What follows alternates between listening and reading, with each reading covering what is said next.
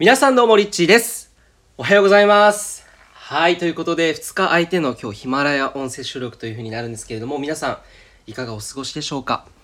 えー、今日はですね、えー、面白いテーマなんですけど、これね、どんなテーマかっていうと、僕、本当にいろんなたくさんなんか人に出会う機会が多くて、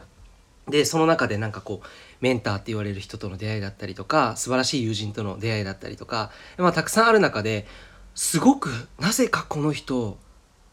信頼できるなっていう不思議な引力を持った人との出会いってね結構あってまた反対に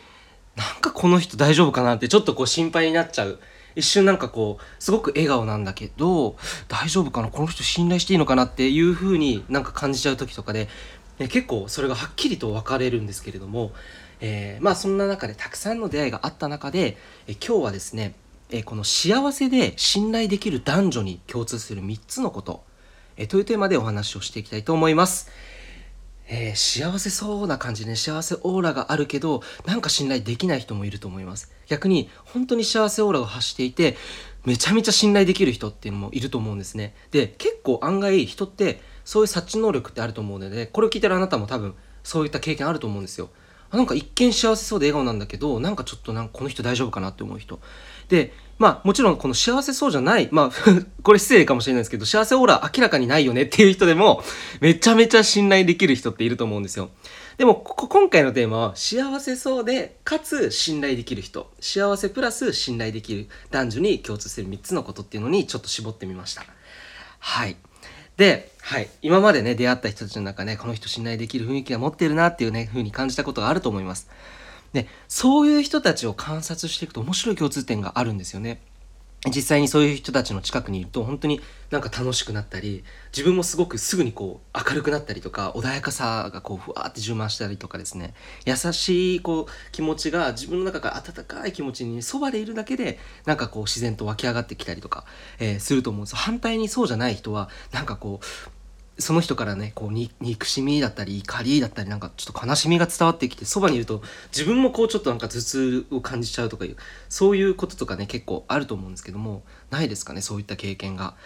じゃあその一体どんな違いがあるのか幸せで信頼できる人たちの放っているオーラこれ共通していることは何なのかっていうのを今日はご紹介していきたいと思います。では、えーまず最初からもう3つ言っちゃいます。え1つ目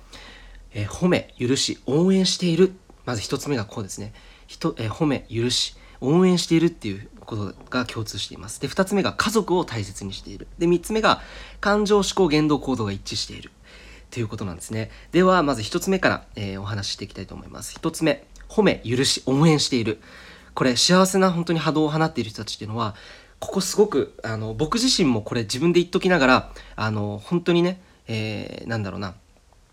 いやそうだなってね自分もこういう風に頑張んないといけないなと思うんですけどそういう人たちって自分のプライドとか思い込みで相手のことを判断したりすることがないので本当に素直に相手を受け入れて相手の話を同じ目線に立ってこう寄り添って考えてくれます。で自然と褒めてくれて自然と相手を許すし自然とあの応援してくれる人なんですよねだからこの人たちっていうのは相手のことを本当に丸ごと受け入れて信じているからそういうふうにできると思うんですね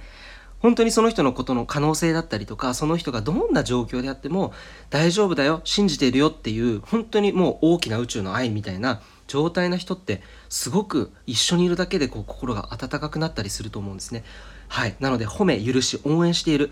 とにかくねプライドがないんですよ。プライドもないし傷つけられても自分は自分だしその自分の感情や思いを大事にして生きている人たち。そう相手の話を聞いたら必ず同意をした上で意見をね言ってくれます。そうだよねって。共感してくれますでそれが反論っていう形ではなくてもし例えば何か、えー違う意見があったとしてもその人たちっていうのは私の場合はこういうふうに思うよっていうふうに自分の感じた正直で素直なえー気持ちを伝えてくれるので聞いてる人もねあの否定されてるように感じないんですよ全くありがたいなって逆にね思うと思うんですねはい。では、二つ目、家族を大切にしている。いくら社会的に成功していても、本当に家族が大切にされていないっていう人も僕自身、あの、見てきました。えっとね、お金をたくさん持っていて、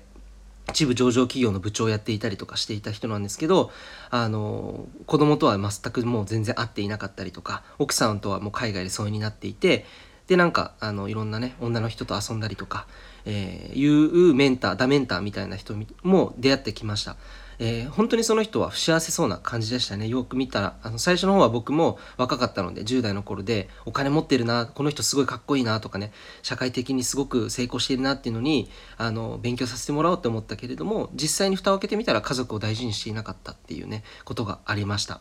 でやっぱり家族を大切にできる人は社会でも大切にされているなっていう傾向があると思います。例えば父とかね母のどちらかを否定しているとその歪みっていうのが必ず外の世界に反映してしまうってことが、えー、あるみたいなんですね。でこんな話があるんですよ。こんな話があって。っていうのは人は人は父親を見て経済感覚が育って母親を見て社交性が育つっていうふうに言われています。だからね経済感覚イコール仕事の価値観に反映されますし社交性っていうのは普段の人間関係に反映されているよということですね、えー、なのでえー、幼少期からこういったものっていうのは、えっと、幼少期から自立するまで一緒に暮らしている両親の影響を受けていることで成熟していると、えいうふうに言われているんですね、えー、社会人になるとね様々な人に出会うと思います。でその中でね新しい価値観に触れて考え方が変わるのが普通ですけれどもその時に両親のことを自然とジャッジしてしまう傾向っていうのも同時にあるんですよ。あのこの人はこんな風に言ってて素晴らしいなって思ったのにお母さん変なこと言わないでよとか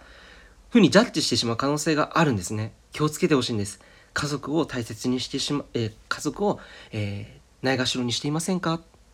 家族を大切にしていますか？ということですね、えー、子供のことを大切にしていると母親の目や、えー、表情に出ます。そして父親の言動言葉とかに現れてきます。やっぱりね信頼できる雰囲気を持っている人っていうのは家族関係の問題も少なくてあなんかこうあったとしても相手をね責めるのをやめて自ら、えー、例えば相手っていうのはその家族お母さんお父さんもし責めるようなことがあったとしても自らそれをあの相手のせいにするのではなく自分から解決しようと立ち上がっている人だなというふうに思います。はい、そして3つ目。感情思考言動行動が一致している。感情思考言動行動が一致している。どうでしょうかね。信頼できる雰囲気を放っている。例えば職場の上司だったりね昔皆さんが学校で同じクラスメートだった人がいたら思い出してほしいんですけどおそらくその人って人に文句を言ったりせず人と揉めたりもせず人と調和を好み人を大切に扱っていたと思うんですよね。例えばね本人がいないところで本人の悪口は言わないと思います。感じていたことを正直に淡々とね素直に話していたと思うんですよ。そういう人ってクラスメートとかにいませんでしたかね？会社で同じね同僚とかでいませんでしたかね？で嘘をつくっていうようなことは絶対なかったと思うんですよそういう人っていうのは。で正直に話す人がやっぱり信用されるっていうことですよね。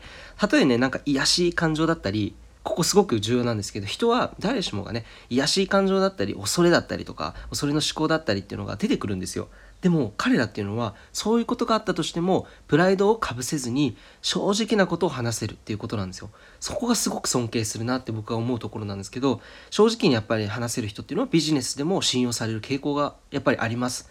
えー、感情思考言動が一致しているんですね。でねそして言動をしたことをすぐにやっぱり行動に移しているっていうのがすごくすごく信頼をさらにあのさらに厚みをね帯びるというかあの信頼できる要素の大きな重要な、ね、一部かなと思う。やっぱりこう感情思考言動までは一致していても行動が一致していなかったら、えー、逆に言うと信頼を失ってしまうなっていう部分もあるんですがそう一致しているんです全てが。感情から行動までが全て一致していると。えー、いうことですね。例えばパートナーにね、愛してるよと言われただけでも何もしてもらえないのと、愛してるよって言われて、この間見に行こうって約束してたあの映画チケット買ったから今度一緒に見に行こうよってね、いうふうに言われるのでは人生で体験する愛の深度っていうのは多分はっきりとね変わってくると思うんですよその2つの違いによって。でね体験する数が、えー、違ってくるので分かち合う時間も変わるし分かち合う時間が多ければ多いほど相手の信頼も深まっていくと、えー、いうことですよね。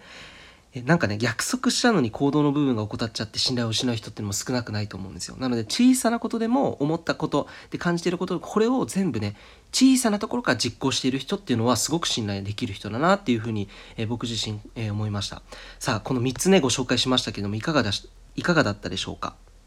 えー、皆さんのね、えー、周りにもそういう方いると思うんですけれども、皆さん自身もぜひですね、これ、えー、僕もこれを本当に気をつけて、実際にね、自分に、え実行を移していきたいなというふうに思います。えということでですね、3つご紹介させていただきました。えー、1つ目が褒め許し応援している2つ目家族を大切にしている3つ目感情思考言動行動が一致しているでした。